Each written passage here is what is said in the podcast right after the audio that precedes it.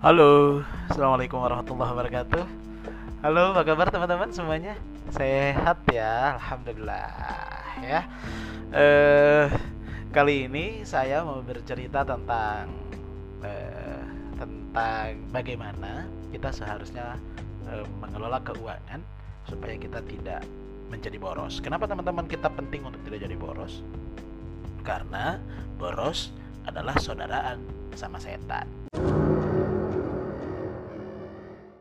Ya, boros untuk eh, anak zaman now itu mereka menyebutnya dengan YOLO. Nah, itulah kenapa eh, sesi ini saya kasih judul makhluk astral bernama YOLO. Tenang, itu bukan makhluk astral beneran, teman-teman. Tapi YOLO itu adalah eh, kepanjangan dari You Only Live Once. Eh, ini adalah cara pandang atau prinsip yang dianut oleh kebanyakan single atau kebanyakan uh, anak-anak milenial yang sudah punya penghasilan. Tentu saja prinsip ini uh, yang menjadikan gaya hidupnya sangat boros gitu loh. Itulah kenapa uh, uh, apa saya bilang YOLO-nya adalah makhluk astral ya iyalah ya YOLO ini boros dan boros adalah saudara jauh sama setan.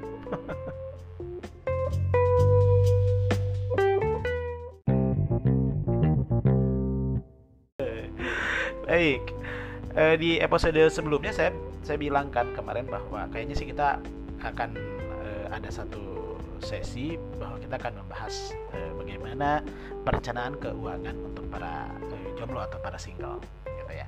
Teman-teman mungkin di antara teman-teman yang yang uh, single yang statusnya sekarang masih sendiri, mungkin ada juga yang baru pertama kali memasuki dunia kerja, ya kan?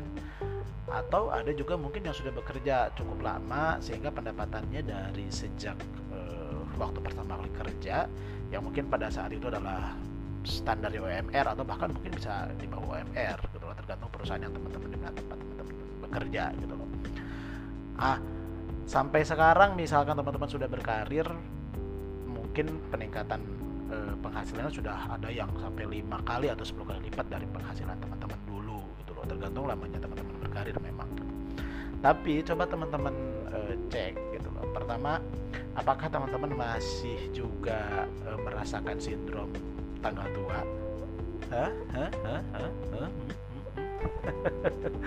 kalau iya teman-teman berarti ada yang salah dengan pengelolaan pengeluaran teman-teman dengan pengelolaan keuangan teman-teman e, faktanya itu tidak selalu salah karena e, kecilnya pendapatan teman-teman gitu. Tapi juga bisa jadi adalah karena tidak teraturnya teman-teman mengelola keuangan.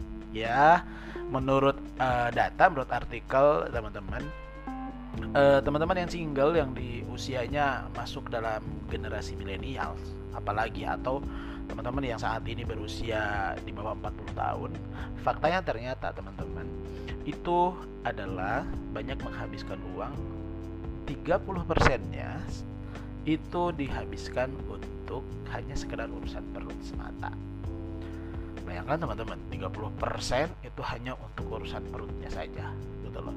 Belum lagi nanti uh, urusan gaya-gayaan belum lagi nanti adalah urusan uh, galau-galauan belum lagi nanti adalah ada urusan di mana teman-teman ingin uh, uh, menunjukkan bahwa hidup teman-teman adalah baik-baik saja di mata di mata uh, teman-temannya yang lain gitu.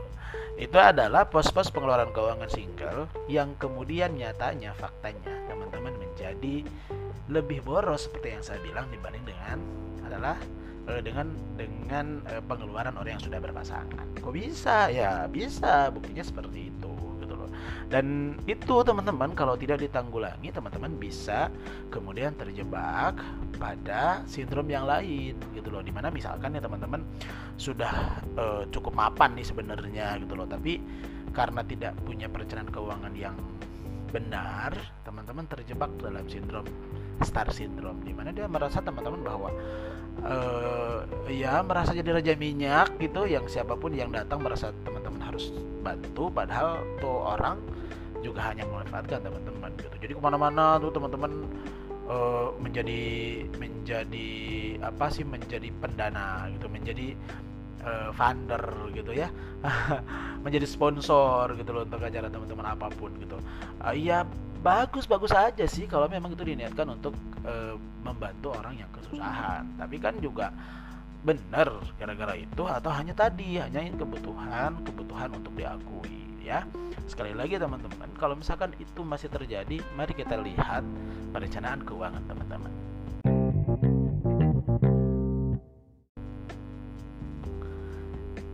Menurut data nih teman-teman ya kita bicara tentang saran yang paling simpel dari perencanaan keuangan. Menurut para ahli perencana keuangan yang paling sederhana sebenarnya teman-teman harus membagi setidaknya ada tiga pos dari penghasilan teman-teman yang harus bagi pos besar teman-teman itu adalah gampangnya teman-teman harus membagi ke 50, 30 dan 20. 50% itu teman-teman harus alokasikan untuk memenuhi kebutuhan dasar dari teman-teman, kebutuhan uh, bulanan teman-teman. Di sana ada sandang, di sana ada pangan, di sana ada uh, uh, apa ya?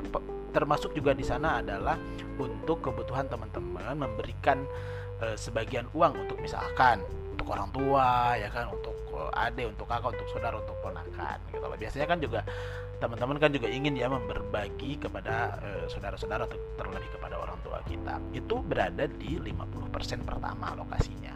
Kemudian 30 persennya teman-teman 30 persennya itu baru teman-teman boleh gunakan sebenarnya. Itu adalah untuk uh, kebutuhan leisure-nya teman-teman. Untuk kebutuhan hidup uh, bersenang-senangnya liburan ya kan? Nonton jalan-jalan. Nah itu sebenarnya ada di sana ada di 30% itu. Terus kemudian yang 20% nya nih teman-teman yang 20% nya itu adalah untuk kebutuhan menabung atau investasi gitu loh. Ada banyak cara untuk teman-teman lakukan untuk investasi teman sekarang. Bisa investasi di emas bisa investasi di uh, bitcoin bisa investasi di Bitcoin itu apa sih? Itu ya uang digital atau cryptocurrency kalau saya nggak salah menyebutnya. Bisa juga uh, investasi di saham gitu loh. Nah, cuman teman-teman, kalau misalkan teman-teman tidak punya pengetahuan dan uh, uh, kapabilitas yang cukup untuk investasi di wilayah-wilayah yang sana, itu kan sebenarnya agak berisiko investasi di sana. Gitu. Kalau teman-teman tidak cukup uh, siap dengan resikonya, saran saya sih teman-teman lebih baik berinvestasi di ranah yang uh, safety saja yang konvensional. Misalkan di di deposito diperbankan gitu loh. Atau uh, reksadana itu menurut saya itu lebih relatif lebih aman gitu loh. Nah uh, itu teman-teman sekarang kan sekarang lagi dibahas nih bahwa generasi milenialis ini ter, ternyata sekarang disematkan adalah generasi paling boros di antara generasi manusia. Nah loh dan dan faktanya borosnya ke mana? Ya tadi borosnya mengalir ke lifestyle semua ke lifestyle. Makan juga bukan hanya sekedar memenuhi kebutuhan perut teman-teman tapi harus yang instagramable gitu ya misalkan ya. Karena kebutuhannya apa? Kebutuhan sosial media. Terus kemudian baju. Baju juga bukan hanya sekedar baju tapi teman-teman harus yang branded. Benar kan terus kemudian liburan. Liburan anak milenial zaman sekarang itu juga bukan liburan yang murah gitu loh. Terus kemudian belum lagi kayak misalkan uh, uh, nonton konser ya kan?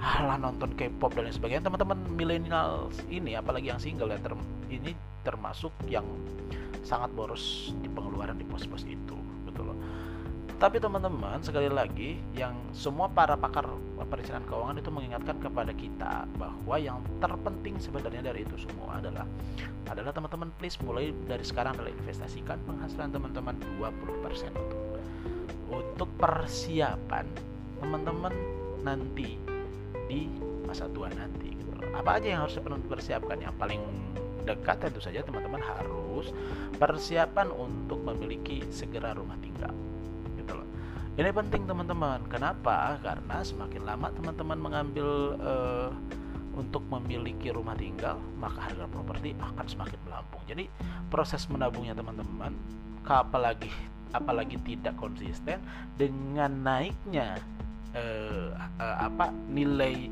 jual properti itu nggak akan kekejar gitu loh makanya segera at least untuk persiapan DP-nya saja gitu loh kenapa ya ya nanti teman-teman itu adalah salah satu langkah juga untuk meningkatkan kualitas teman-teman sebagai jomblo sebagai single.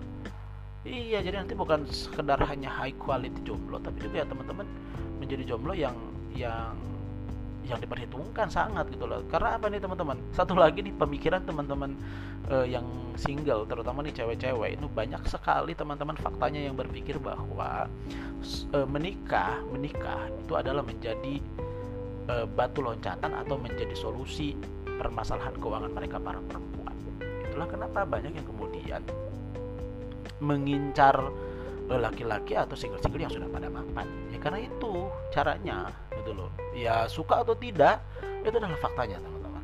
Benar nggak? Gitu loh. Dan lagi ya nih teman-teman kalau misalkan teman-teman sudah punya rumah kan gampang teman-teman. Nanti juga mau milih cewek kayak apa ya nggak sih PDKT-nya juga gampang teman-teman. Nah, teman-teman nggak perlu ngerayu dengan tetek bengek segala macam dan sebagainya. Teman-teman cukup tanya ke perempuan yang jadi gebetan teman-teman tadi. Itu cuma cukup tanya gini hmm, kamu uh, punya tangga nggak di rumah? Gitu. Terus ceweknya nanti akan jawab lo kok nanya tangga? Oh iya soalnya aku udah rumah. Eh udah aku cuman perlu tangga ya. Kalau kamu ada kan berarti kita berdua menjadi rumah tangga. Receh. Tapi ya begitu ya teman-teman. Mudah-mudahan bermanfaat. Terima kasih